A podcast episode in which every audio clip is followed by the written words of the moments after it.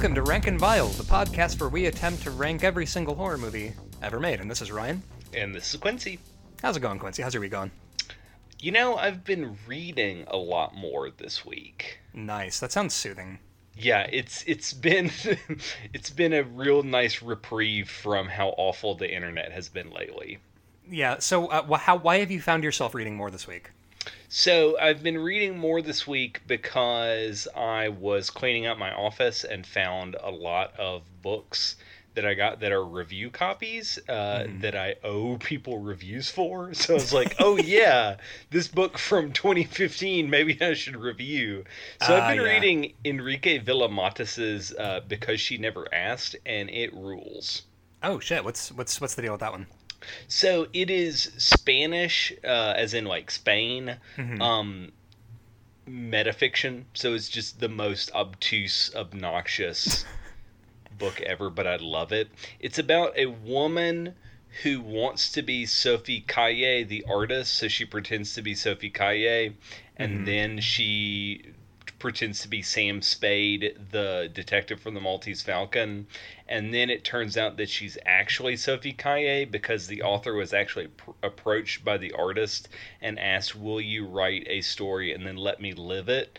But then the author wrote the story, and then Sophie Calle wouldn't actually live the story, and then the writer got writer's block, so he wrote this book about how he has writer's block because the person that was going to live out his story didn't live out his story, so he can't end the story, and that's where I'm at in the novel. Quincy, I'm so angry.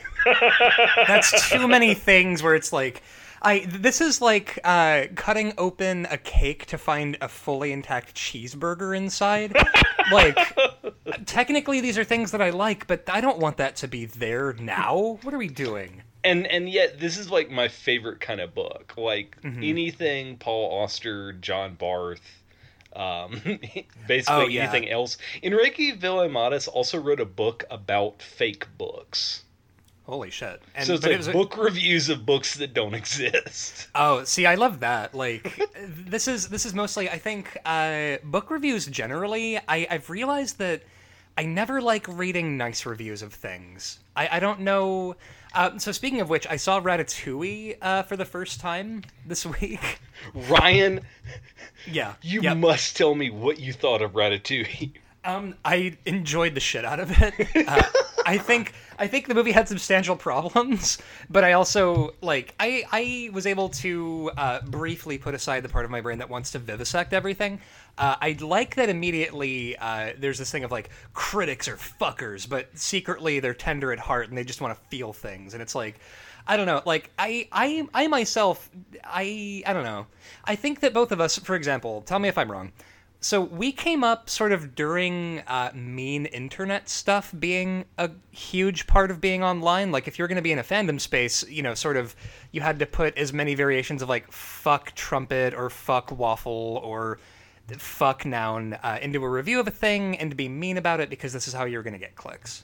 Well, here's the thing, Ryan. We grew up, we cut our teeth on 90s irony. So we kind of missed the. Well, no, we came of age in New Sincerity, but that mm-hmm. was like the cutting edge. Like, no one wants to be sincere, everyone wants to be disaffected. So. Right. We can't actually tell people that we like things. Right. We also grew up in an era of um, bullying and nerd shame that oh yeah future generations have not gone through because Marvel and you know Marvel broke and like comics broke and like Star Wars came back and mm-hmm. it was like really cool. So you know ours fortunately ours is the last generation of like well no i can't say that i was going to say we're the last generation of gatekeepers but i know that's a lie oh yeah i no, wish we were the yeah. last generation of gatekeepers it dies with us yeah no listen like it's, it's i just learned coming. about the old school uh, gaming revolution where you take D&D and you take the easy to play 5th edition and you scroll it back to like the difficult, unfun second edition of the game. People don't have enough problems in You know the life. reason why we took this game and we've adapted it five times and made it a little bit better each time? Let's not play that. Let's play the one that the the, the publisher decided not to print anymore. Oh, I don't need your nice new iPhone. I've got the original iPhone that can do fucking nothing. like, why would uh, it's you know like adding arbitrary difficulty for the sake of having a harder time with it? I've never understood the sort of like, hey, you know that thing you enjoy? What if you it could be more difficult for no reason and more frustrating? And there are so many people that now and this in an indirect way. You remember when we were talking about Haunters, the art of the scare, and we were talking and you know that documentary goes into extreme haunts where it's like get hung upside down in some jagoff's basement and he'll torture you for like five hours and that's like a haunted house. Yeah. Um, now it's not a one to one. I'm not saying that if you if you're playing uh, an early edition of D and D, you want to get tortured in a basement. But I do think both of them uh, occupy the same place in my brain. Of you don't have enough problems, do you? right. Like, like, you, you need more to- suffering. Yeah. Yeah, Who that's hurt you? Yeah, who hurt you? Um, so this week, the goal shit that I'm into. So I, I finally started reading after uh, ages of uh, meaning to get around uh, to getting around to reading it. Uh, Kushiel's Dart. Have you read Kushiel's Dart? No, tell me about this. Holy shit! So Kushiel's Dart uh, is a like 900 some page uh, fantasy epic from the early from what 2001 or something. And uh, in sci-fi and fantasy spaces, like it is huge. Uh, it is super uh, into the sacred versus the profane. It's basically what if the entire uh, continent of uh, alternate Earth Europe uh, was super into magic, but also hornier than shit. And so it's just everything is so horny all the time. And the main character, uh, whose name is spelled P H E D R E with an accent mark, and I've been terrified to ask how to pronounce it, so I just don't pronounce her name. Um, but she, I want to pretend like it's furred happily. it's Fergie. Actually, this is uh, Fer- Fergie's origin, origin story. Um, now the thing, the thing about it is definition. make all them boys go luck. that it's the descendants of man are all fergalicious, and and so uh, Fe- Fed Fed um, is born with a scarlet mote in her eye, which uh, the house that she's born into, the House of Night. Uh, it's kind of some gross eugenicsy shit at the beginning because it's like, oh, there's an imperfection with you. Well, sorry, kiddo, we're selling you. And then, you know, apparently the the red mark in your eye is a thing referred to as Kushiel's dart, and it's like, oh no, actually, you're really cool and special because you have this thing. And now, if I sound like I don't like this book, that is not true. I am enjoying the shit out of it. Um, imagine, okay, Quincy, dig if you will a picture. Imagine if Anne Rice could be a good writer and write things that were good to read, like uh, understood things like uh, you know poetry and the sacred versus the profane, and you know things that are actually good that I like. Um, so it's really really good but i think that i need to have this book alongside something trashy so that i can go back and forth so in between reading that and a romance novel uh, the the uh, the second book in the uh, thornchapel series Oh man, that horny on Main stuff. Yeah absolutely. That's you know what? This is the life i've chosen for myself is romance novels and horny high fantasy. And this is this is what i'm doing. Which you know what? I i feel like um but it's between that and reading like when i read horror it's short stories. Oh oh and uh quincy have you uh, seen on Shudder the new creep show? I have not yet. How is it? Uh, it fucking rules. Uh, I am in the midst right now of writing a uh, recap. I'm doing. I'm going to be doing a thing called the Creep Cap, uh, where I'm going to do recaps of um, the new Creep Show on Shudder because I've realized that it's it fills a place for me of like we've. all- I think we all desperately want something that's just like, hey, here's basically Tales from the Crypt. And then we have that. Um, and it's really, really good. Like, the first episode features motherfucking Tobin Bell, like the guy that played Jigsaw, playing some rando sheriff. It's really, really good. Now, Ryan, where will people be able to read this once it's written? They'll be able to find it. Yeah, that was an excellent segue on uh, the website rankandvile.com. We uh, are, I think, starting to put up more content. We just put up an interview with uh, that Quincy did with Charles Band. Yeah, How that was, was, that? Wild. Yeah, yeah, it's it's a lot. Uh, I uh, just interviewed uh, Jason and Heather DeVan, who uh, did uh, Along Came the Devil two. We're, we're going to be putting that up in a bit. Um, there is a lot of really good shit happening right now on rankandvile.com. Can we talk about this weird space that I never thought we would get in, where we make actual, factual, famous people say if Jaws or Deep Red is better, and they're like, "What?" oh my god. No it's so good. Like with uh, uh, jason and uh, heather devan um, they uh, the last question i had was which is a better movie the exorcist or the amityville horror? And then it immediately turned into a thing and i realized like there's such a stupid joy about arguing about which things are better than other things. Yeah, it's Like- it's so fun. now and it's funny now all right so for a podcast entirely predicated upon deciding which things are better than other things i myself have been trying to uh, temper somewhat the way that i watch stuff because i feel like i always want to have the big fuego take after watching a thing and it's I worry that that hamstrings my uh, growth as a person. That I need to create pecking orders and come up with a take before I've even fucking finished watching the thing. And so, um, this podcast is a good outlet to indulge that, and then otherwise actually try to just watch a thing without ranking it. Yeah, it's hard because while watching the movies for this week, I immediately was thinking of the movies they were better and worse than, and that Yeah. definitely does get in the way. But uh, let's do the damn thing and talk about movies that are better and worse than Evil Dead 2. We did a movie. Uh, all right, so this week uh, we did a movie from 1989. Uh, Quincy, I think you got the Blu-ray from Yeah, uh, so Vin- Vinegar, Syndrome, those lovely, lovely ghouls sent us this Vineyard Blu-ray. It is a new um, 4K restoration from the original 35 millimeter um, camera negative. Shit, yes. So it looks very good. And also that 80s soundtrack, uh, which is all just insane new wave, Oh, just yeah. like crackles on that wonderful uh, Blu-ray audio. Oh man. Now, and this is, I think, one of the cases where I, where you want Blu-ray for a release like this because I feel like for me, anytime that I find like a lost gem like this, uh, always I'm like, oh, if only I could have this on shitty VHS and watch it on a VCR because I'm a fucking pretentious asshole. And I think it's better this way to actually have like a Blu-ray that you can appreciate the movie on. Yeah. What's also wild is this got a theatrical release You're kidding me. in Atlanta. Get out. Oh, okay. All right. Limited release. I can't. Oh like my god. one weekend. And and in on the DVD on the Blu-ray, sorry, it's a Blu-ray DVD combo, which I also appreciate Vinegar Syndrome doing because as much as I love Blu-ray, I also uh, can't watch a Blu-ray on my laptop still because they Mm-hmm. know their audience are people that have a Blu-ray player but also a DVD player. Exactly. Exactly right. So It- there's yeah.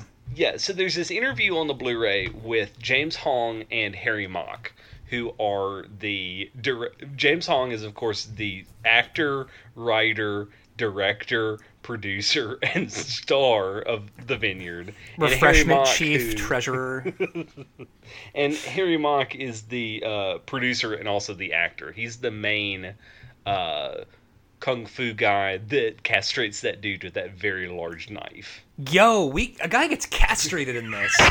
and Like- then killed. And then, yeah, no, he, which is really kind of, I feel like that was kind of, uh, all right, so we'll get into it. So, um, so anyway, Harry Mok and James Hong talk about making this movie, and they have wonderful gems such as they were at a Hollywood party and someone said that looks so great for spending thirty five million on it. Or, and they're like, yeah, absolutely. It was really hard. And they're like, it was like a three thousand dollar shoot. It was nothing. and also million. in the movie where um, James Hong is screaming, "Give me the wine," he's he was actually screaming at the um, prop manager who was supposed to Oh, shit. hand him that cup off screen but because he's acting wine. and directing, he's like screaming at her. and I guess they, and also because he's probably the editor too. He's like, yeah, we'll leave it in. It sounds dramatic. Oh my god. Honestly, James Hong, I I never want James Hong to be mad at me. Like, can you imagine like that voice just like give me the wine and you're just like ah like Can we also talk about how James Hong is literally in every 80s and 90s television show? Oh, he's been He was fucking the everything. Asian guy in every primetime drama that you can imagine. See, this is so my uh, immediate familiarity with James Hong when I was a kid was that he was uh, Cassandra's father in Wayne's World 2. Yeah, Uh, he is. Yeah, during the, the fight scene with with Wayne He's Campbell. also um, Kung Fu Panda's father in Kung Fu Panda. Yes, he's also the rude uh, magistrate in Mulan.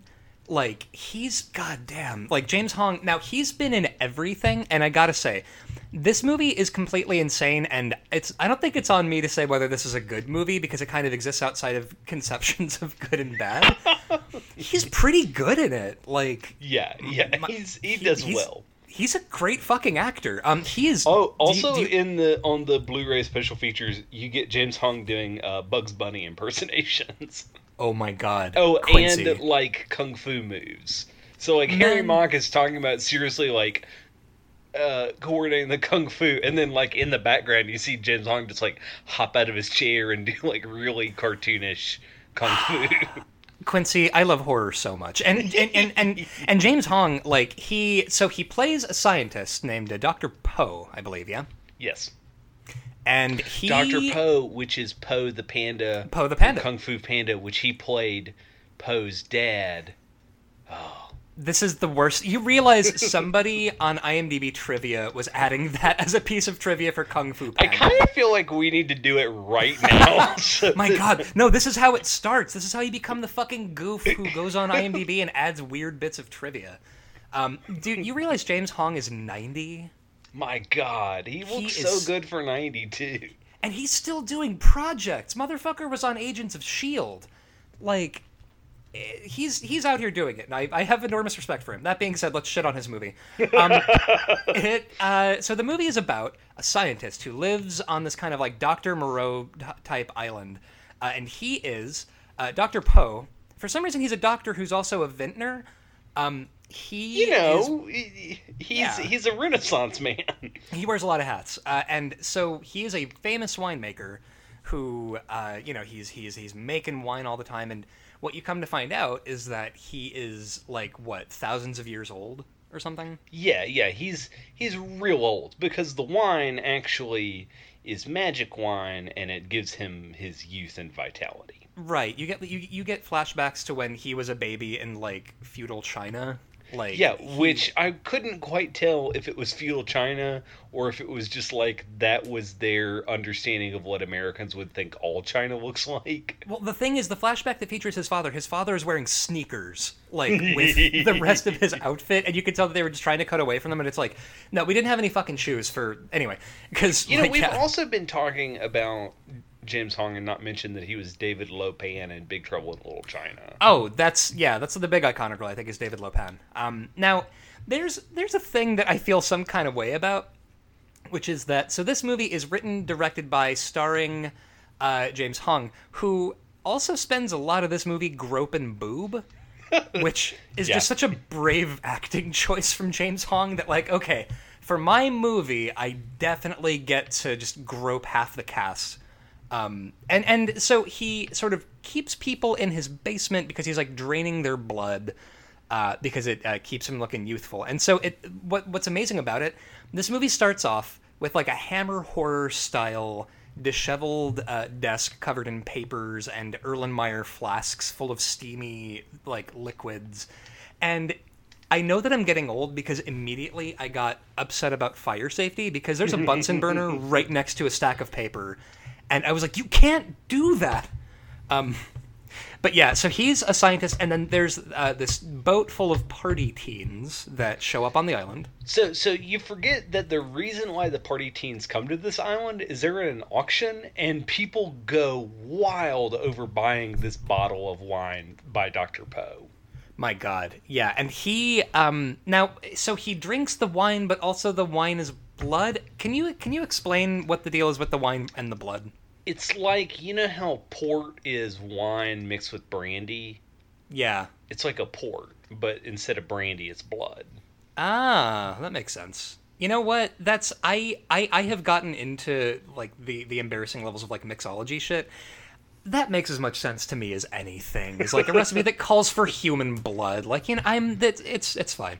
What I Um, also like about the auction scene is you can tell this is a movie ba- made by Asian Americans, and they're like, God damn it, we're gonna finally make a movie where the majority of actors are going to be Asian Americans. Oh fuck yeah, it's great and It, we're and then not going to make a big deal about it. We're just going to actually cast Asian Americans in California and make it look like some bards of California actually look. Absolutely. And also all of the like most of the white characters are complete doofuses. It's great. it's wonderful. Um and so now all right, so there's there's a scene in this goddamn motion picture.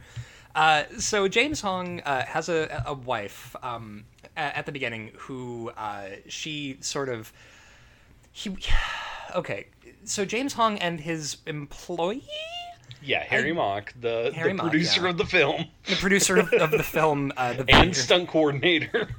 they're both like walking out of the house and then uh, and right in front of god and everyone just middle of the fucking courtyard or whatever uh, james hong's wife and uh, the other employee uh, a big white doofus guy named like jeff or something and they just fuck like right in front of it like like it's like late at night and they just like it's like they both have tearaway clothes somehow like they're standing there ki- ki- like kissing on each other one minute buck ass naked the next making out and you actually the guy announces so you think i'm 10 times better than your husband huh And Which then is- Dr. Po's like, aha, castrate him. well it's great because like they're both watching from the hedges and like james hong looks kind of into it. He's just like oh ho ho i'm gonna kill this guy so hard. Like he's not even mad that she's cheating on him. He's just excited about committing murder. So he gets like beat up in a very fast martial arts fight because they're like, you know, this guy's very good at this, so we're just gonna throw that in as well. Well, it's it's a, yeah, it's a it's a fight scene, but it starts because the one guy's like, "Hey, uh, the boss told me I could give you some time off. Oh, that's nice, for good." And then he just starts punching him out of nowhere. It oh my god, it's wonderful. I'm sorry, is this the scene that also has the pitchfork, or am I getting my fights mixed up in this movie? Oh, that's definitely. Although, wait a minute, is that the same scene where he tries stabbing a guy with a pitchfork? It, it- there are so many like non sequitur kung fu fights I don't remember. It makes me resent every horror movie that doesn't have random ass kung fu fights just in the middle of a scene. Like, if if that's an option, I'm pressing that button every time because I want people to I, I want people to do kung fu. Yeah, all the time. But anyway, uh, Dr. Po's like, castrate him. And the goon pulls out like a. Do you remember uh, Cradle of Fear, the Cradle of Filth horror movie? Oh, absolutely. He pulls out a blade that is comparable to Dani Filth's like arm sized sword to Yeah, chop this guy's nuts off. Yeah, it is. It is roughly the size of uh, a subway footlong. Like it's it's incredible. And so he just like chops the guy's dick off. There, he's like, "All right, kill him," and then he just stabs him. Uh, and James Hong is just he's having a great Sunday afternoon. Like he is watching from a from a distance, and he's just like, "Ah, this is the life. I love being me." So these teens come to stay at the island, unaware that it's run by a murderer.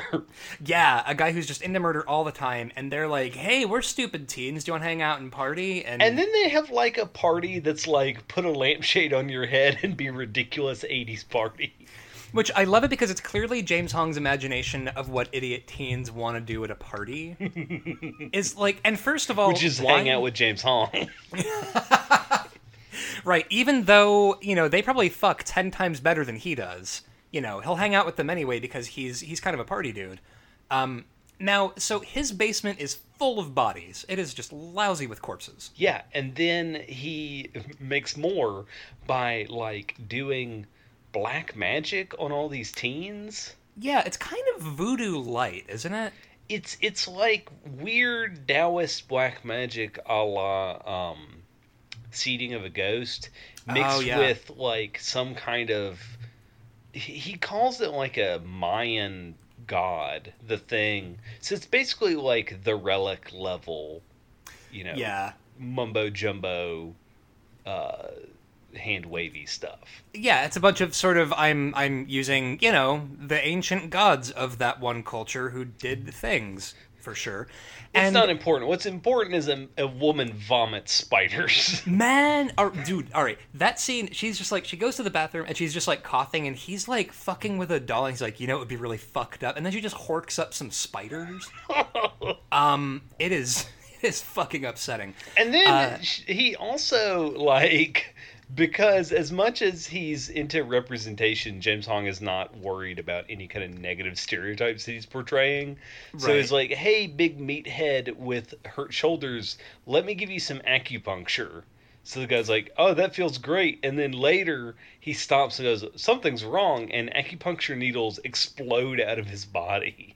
Now, all right. So what's interesting, which is amazing, what's interesting about that, I feel like so earlier on in the film, uh, before he just kills the shit out of his wife, um, there's a similar scene where he's massaging her, and then massaging this guy. So you're like, is is he gonna fuck you? Like, are, are they are, are you, do you are you two gonna fuck? Like, what's what's going on here? And then he just like yeah, needle shooting out of his body. Um, they didn't really need to have him have a wife at the beginning of it, but I feel like it was maybe what necessary to demonstrate how much of a piece of shit uh, Doctor Po is. Well, and also how much uh, trim Dr. Po can pull. That's this is James Hong writing letters to Penthouse about how cool James Hong is. You'd It's never incredible. believe what happened Oh my this God. weekend. Yeah. Now, all right, and, and I gotta say, the makeup in uh, the Vineyard, pretty fucking good. Pretty good, despite the uh, notoriously low budget. Um, Yeah. This movie, they, they also were very clear in the um, interview on the Blu-ray that this movie made a lot of money. Because they spent so little money that, that Oh, any yeah. money they made was just pure profit. Oh yeah, like like their overhead was roughly a pair of pants, and apparently a pair of sneakers for uh, his feudal uh, father to wear in a flashback flashback sequence. And I think it did well on VHS back in back in the VHS days. I mean, here's the thing though. Like that makes sense to me because the cover of the Vineyard, I would absolutely uh, get this from a Video Shack uh, in the late '80s because the cover is James Hong on the front, uh, and he's like he kind of looks like Garak from Deep Space Nine. Yeah, Like, a little he's got- Cardassian esque. Yeah, yeah, a little bit of a Cardassian, and he's in front of uh, a beaker, and he's holding a gob uh, or uh, a wine glass full of wine, and he's making the Kush entirely too fucking loud face at it, like he is just blazed as shit, and it's him looking like a, a ghoul on the front. And if I saw this cover, and there's like electricity everywhere, so yeah, I mean, this of course this did well on VHS. I feel like. Also, this movie is a zombie movie. Also, it's a zombie movie. Now, all right. My question for you: Do they reveal on the Blu-ray whether this was like a passion project for James Hong? Like this was just the movie that he absolutely always wanted to make, and you know he was really digging and he was digging down deep into some parts of, him, of himself to make it, and it really means a lot. Or is it him going like? I wrote that fucking script in traffic on the way to shoot it. The Like, copy that Vin that Vincent put on the back is a wild late '80s horror film, starring and co-directed with William Rice by character actor James Hong. Yeah, so I mean, so maybe it was just It James also Hong says was- featuring everything from zombies to supernatural mysticism to slasher touches, along with bouts of martial arts and loads of TNA. your one-stop fucking shop. Now there also, are this was photo- photographed by John Dirlam, who is best known for Gone in 60 Seconds. no shit. Yeah. Oh my god, that's incredible. Like, and now the fight sequences actually that makes sense. The fight sequences are pretty good. Very good. Because Henry Monk is good at fighting.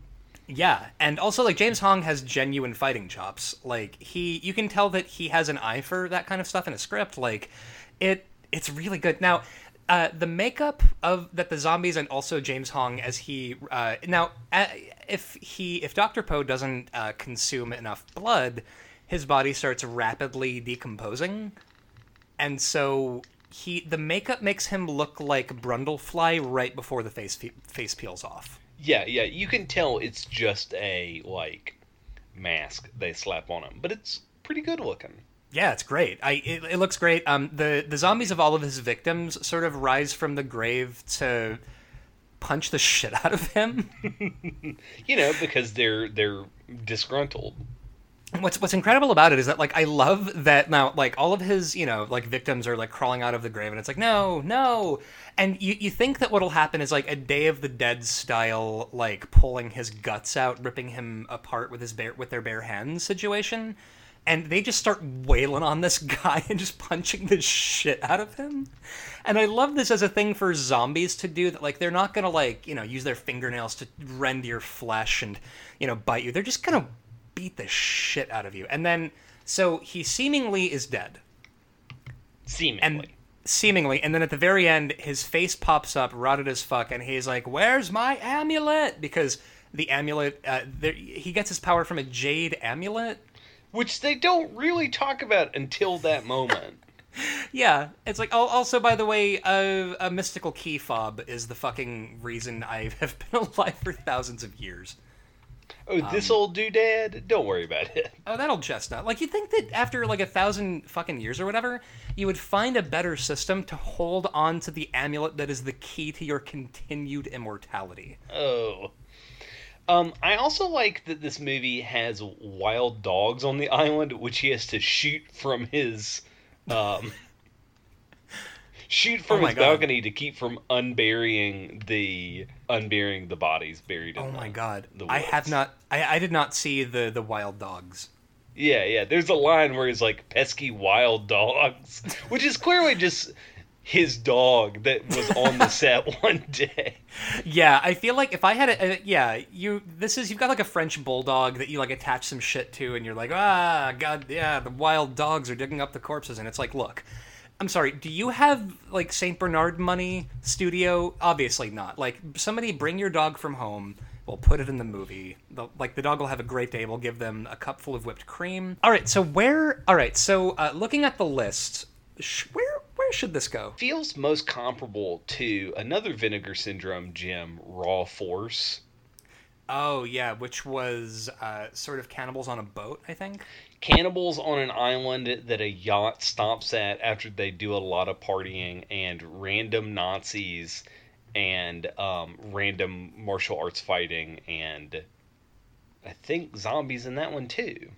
Yeah. So you, are you're saying that like you could do a double feature of Raw Force and The Vineyard? Just batshit weird. Throw everything against the wall and see what sticks. Yeah, sort of like co- like celluloid cocaine. Like this yeah. was just everybody involved in the making of this thing. Absolutely. Oh, for sure. Um, which do you think is better, Raw Force or The Vineyard? The Vineyard. Now, mm. at number 172 is The Hearse, which is yet Ooh. another Vinegar Syndrome everything goes insane in this movie, except it starts out normal and ends insane, and the vineyard is hell for leather bonkers from start to finish. Yeah, that's my thing. Is like the hearse is about uh, sort of alienation and misogyny and grief and uh, you know a, bunch of other uh, good things, and then. Surprise, you know, motherfucker! It's a ghost. yeah, and then the vineyard is about writer, director, and producer James Hong and how cool James Hong is.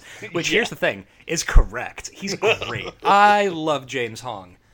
Um, but but my problem is um, Jack Frost is at number one seventy five. Oh, and and you're, you're, not the Michael Keaton Jack Frost, the killer. Although snowman. that is a horrible movie. Oh, um, oh, very bad. The the the killer Jack Frost movie. Yeah. Uh, now, I feel like this is better than Jack Frost. Yeah.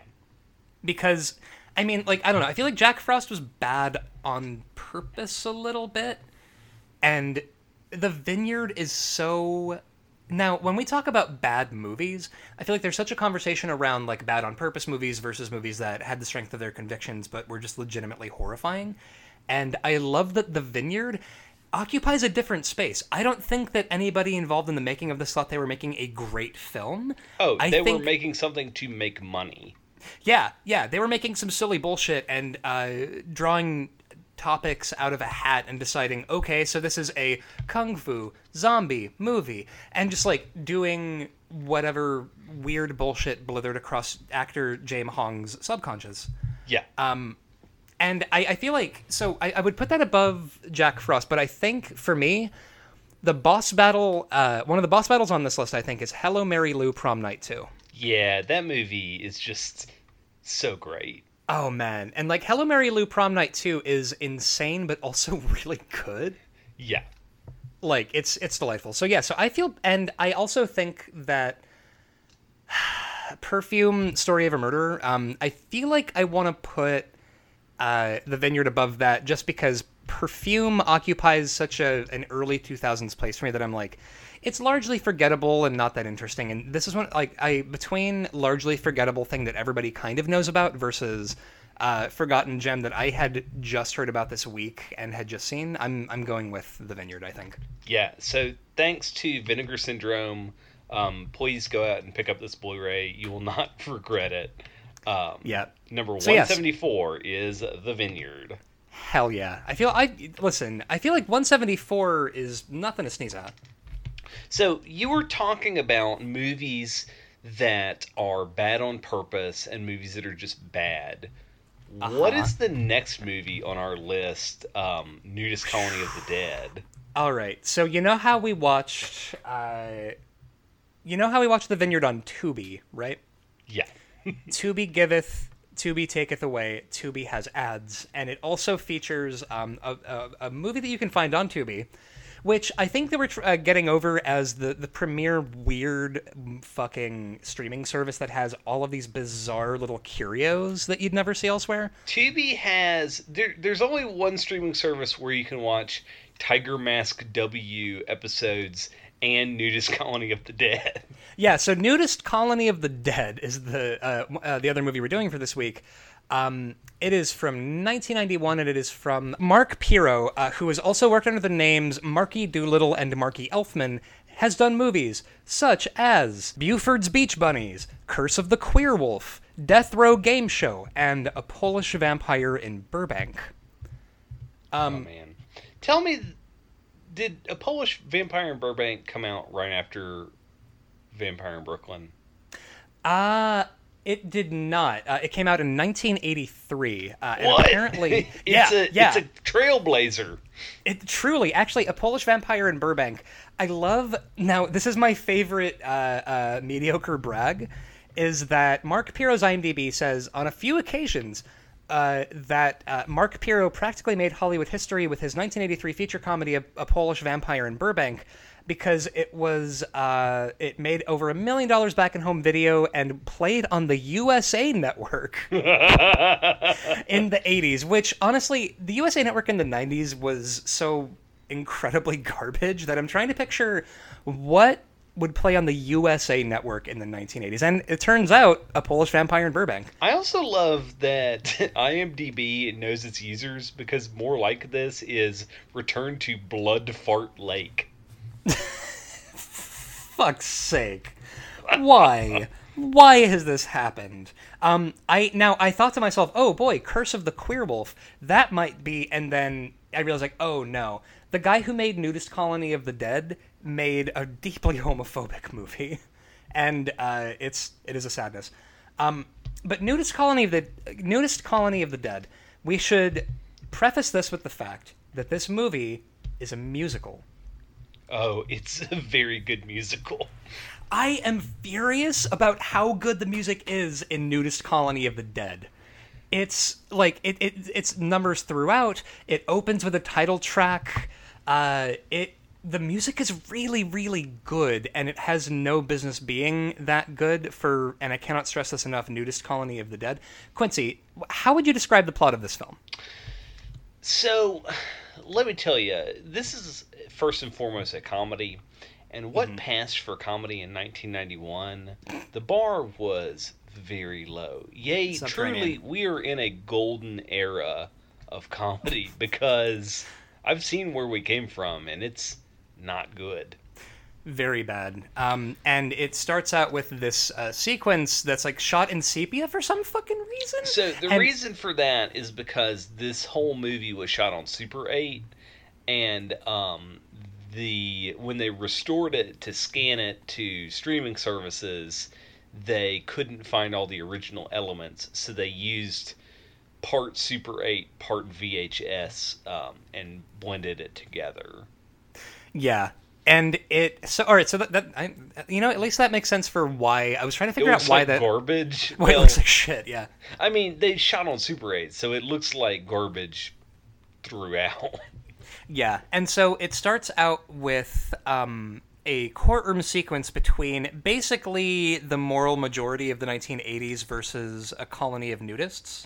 Yeah, and there is a woman in an old lady costume with boobs down to her knees, and she continuously slaps people with them. And she continues to use creative cuss words. Yeah, and, and and now she's got sort of the the uh, comically droopy tits that I've only uh, only seen elsewhere on RuPaul's Drag Race um, as a joke. Uh, and now, what's weird to me is that this To be character fair, is this is supposed to be a joke. Oh yeah, it's. I mean, it's meant to be a joke, uh, and it's now some of the jokes in this don't suck. Like, occasionally there's a joke in this, and I'm like, all right, I can see what they're Okay, doing. so here's the best joke in the movie.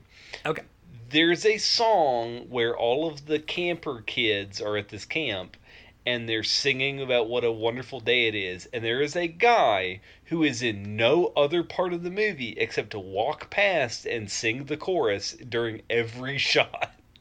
Yeah, And it's, that's it reminds really me. fucking funny because he ne- he is clearly their friend who's working on the movie, and they're like, "Hey, Paul, you come in and get in this shot too," and he just you know sings, and that that's a good part of the movie. Yeah, yeah, he's he's like the bear in Harvey Birdman that shows up at the end. I think where they, like he just pops up and it's inexplicably really funny.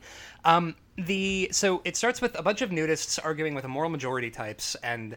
Uh, the moral majority types going like, "Bah, we don't want children to see genitals, and being naked is bad, and it's the it's 1991." And the nudists are like, "No." And then so the judge, in a very immediate decision, I don't, I listen. I don't I don't mean to cast aspersions, but I feel like uh, writer director Mark Pirro might not be uh, accurately depicting the legal process. Well, Um, to be fair, I can't believe I'm saying this. Mm-hmm. They show that he's in cahoots with the moral majority. There we go. So the fix is in, right? Yeah. like right from the beginning. And uh, the judge basically says to them, like, "All right, well, I'm kicking the all of the nudists off of this plot of land." And the, and the nudists are like, "What? You can't do that. We're naked." And the judge is like, "No, the city owns that plot of land, and you can go fuck yourself. You're all naked." And and so the nudists sit around a table and have a giant like Waterford crystal uh, punch bowl full of uh, tainted Kool Aid. And Because which- again, this is a comedy. because and you it's know a comedy. really funny? Jonestown. yeah, Jonestown. Yeah, it's a it's a crowd pleaser, and they, um, which by the way, the nudists they jump to group suicide as a solution like immediately. No time passes between like we're getting evicted. You guys want to kill ourselves? Yeah, totally. And There's so no even like appeals court. That's like no. no, they civil suit, nothing.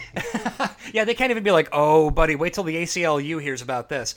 Like they just immediately like, "Oh man, the judge said we can't be naked anymore," so they kill themselves.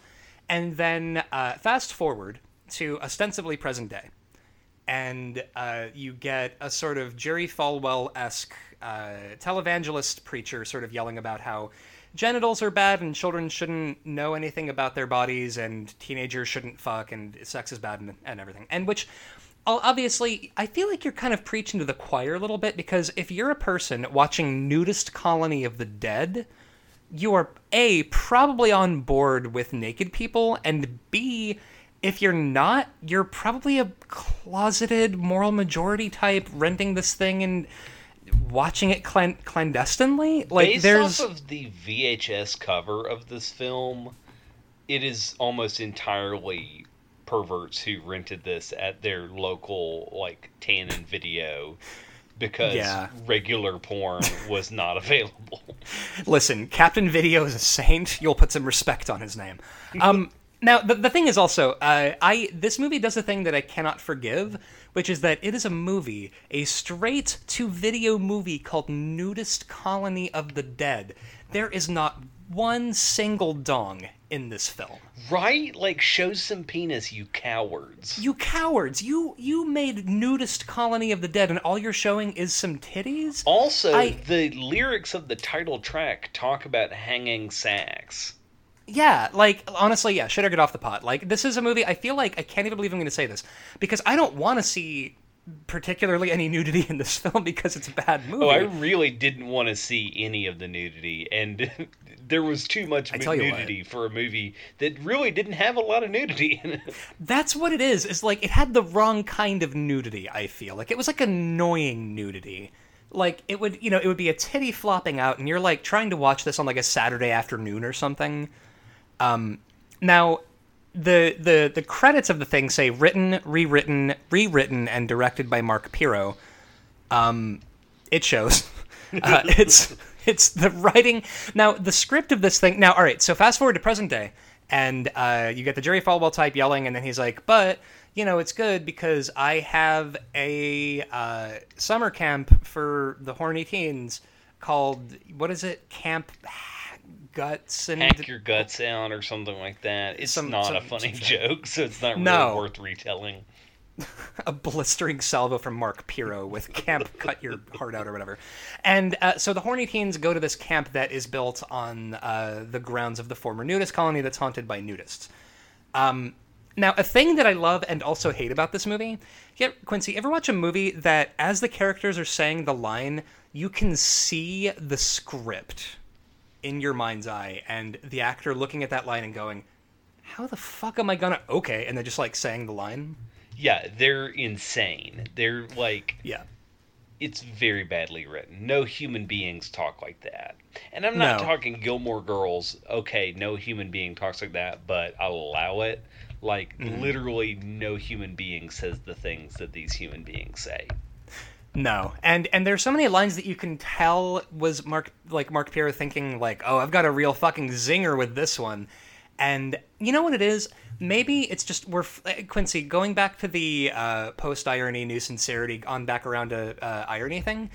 Is the thing that this would have been kind of cool and countercultural in some way and subversive for 1991, and we've had the benefit of like three intervening decades to watch things that do what this does but better. I think that's part of it. I also I also honestly think that Mark Pirro hung out with his community theater group and shot a mm-hmm. movie on the weekends and just had a hoot doing it and then Yep. tried to get to make some money off of it. Yeah, which and that's the thing that I think is redeeming is it does really feel like oh clearly these are just a group of 20 somethings who want to make a movie on their own. Yeah, and it there's a kind of charm to that. In addition to the tunes in this, pretty good. Inky stinky doodah morning. Doodah Doodah Morning. Yeah, yeah, it's delightful. it's incredible. Now, I, I I feel like also the problem is so in 1991, I think um, Quincy. All right, so I've got a uh, watching this. I had a thought. So you know how everything uh, in horror or counterculture in the late 80s um, probably talked about the PMRC hearings or the Satanic Panic or the Moral Majority, right? Yeah. are things during this current period in uh, 2K19 are people going to be watching this back and going, "Yes, I get it. Trump was happening. Fuck." I mean probably Just yeah, the cultural. but it's also ra- really hard radiation. to not look at our current political climate and think like the world's going to end next year and we're just fucked. Yeah, which I you know uh, as Listen, a as a side note. the note, true horror is global warming. as a side note here, um, we're in the midst of the uh, Ukraine uh, impeachment uh, proceedings. I feel like this is the first time in th- in the last three years I've actually Googled anything about what's going on right now with Trump. Good, good for you.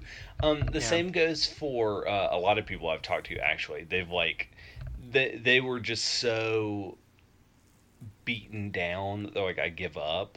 Yeah, And then Which is is, like, okay, I'll actually follow he- news headlines now.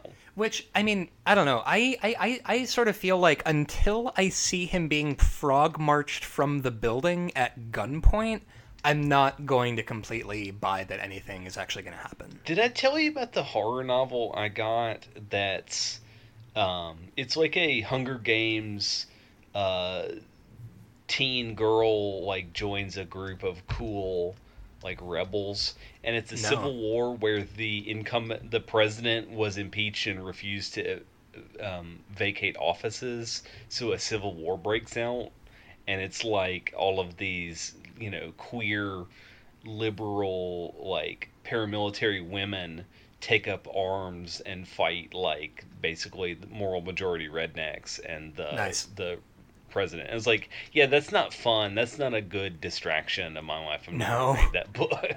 No, this is I I don't what no, this is not relaxing.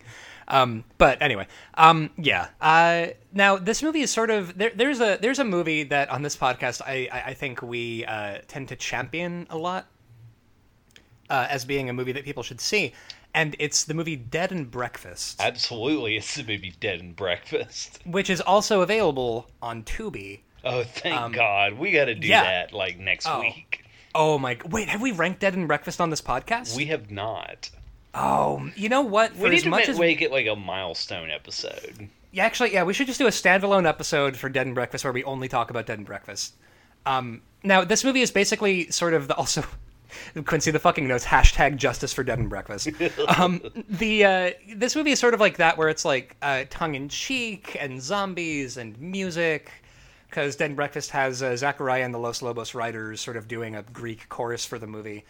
Uh, and now, all right, Quincy, did you make it all the way through Nudist Colony of the Dead? Um, I did fall asleep during part of it because it's very boring. But so Oh then, can we even rank this movie in good conscience? Absolutely, because I caught the end.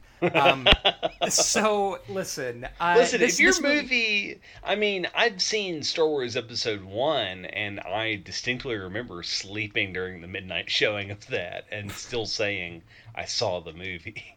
yeah, and also I feel like you can sort of figure out pretty much what the deal is with Nudist Colony of the Dead by like half an hour into this thing. There are multiple moments in this movie where someone does quote ethnic music unquote it's and to cue that they put on sunglasses yeah, there's once a bit to do like a ray charles impersonation and wants to do a sassy rap Oh, he does a sassy rap. Uh, there's a, a, a- a black police officer in this who does a sassy rap. Do you ever listen to a rap that you know was written by a dorky white person? yeah because of all the like ave forced in as hard as possible Yeah, and and it's it's basically following the rhyme scheme of like my name's the cop and I'm here to say I'm getting haunted by zombies in a major way, and it's just like you're and and it's like 1991. I I love, ah God, this movie it's so much. Um, now, all right, looking at the list. So, Nudist Colony of the Dead.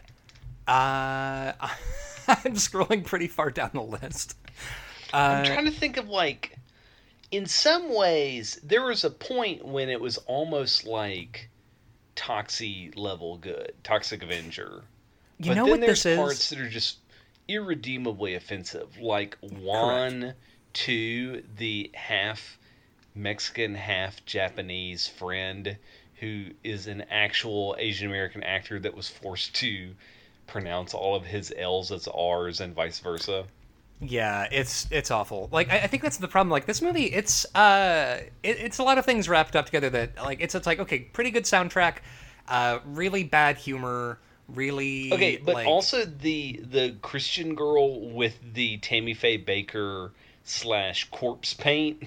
oh yeah, oh it's Very so good. good. It's extremely good. Now, um, the, so if we're going with the Roger Ebert, what was this movie trying to do, and how well did it accomplish that?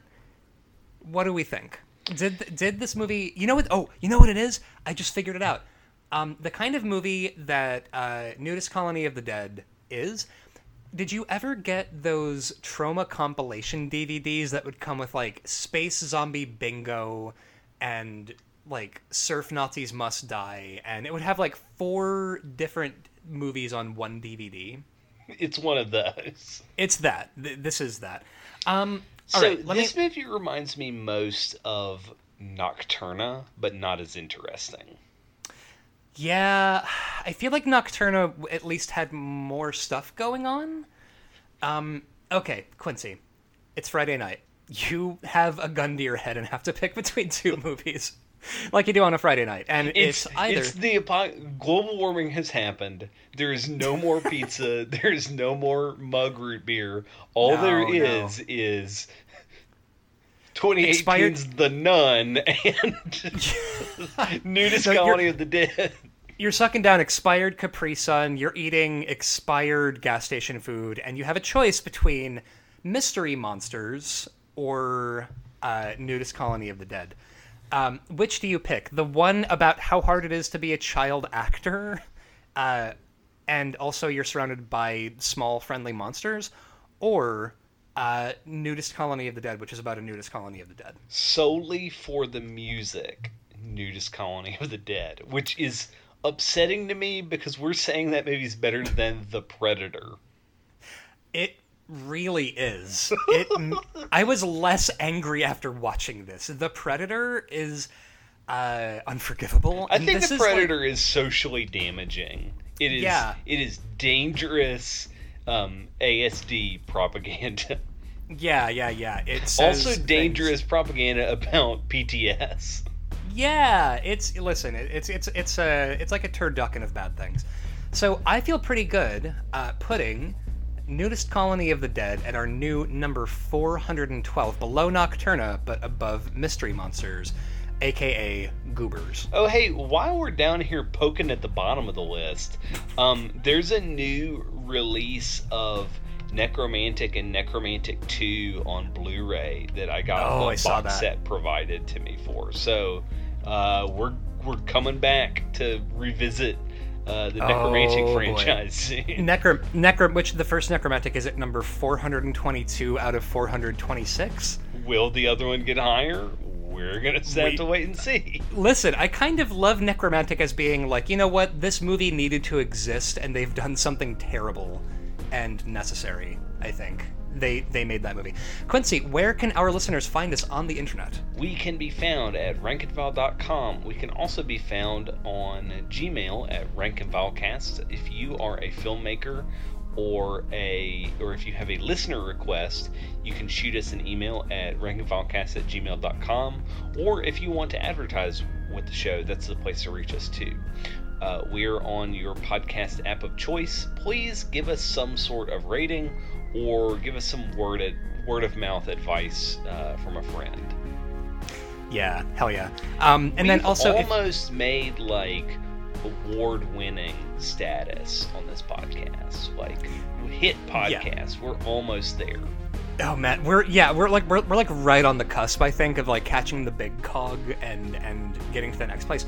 Um, relatedly, uh, if you are a listener and you have uh, an idea for an essay about horror movies or about horror culture, horticulture, um, or just anything sort of tangential or related to being a ghoul, uh, please pitch us at uh, rankandvilecast at gmail.com.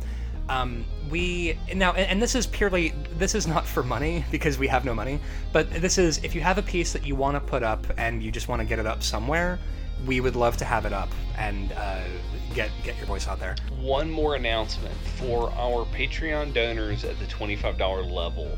Um, boxes are going to go out November after November first because there's um, surprise a lot of Halloween food in it, and it turns out that food made for Halloween is not designed to be eaten much after Halloween.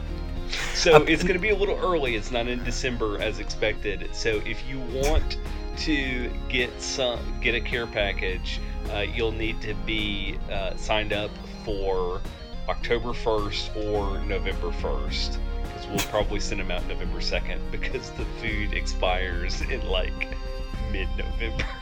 N- nothing gold can stay, Pony Boy. um, but yeah, I think that is about all I got. Got anything else? That's it. Stay spooky, y'all. Later, folks.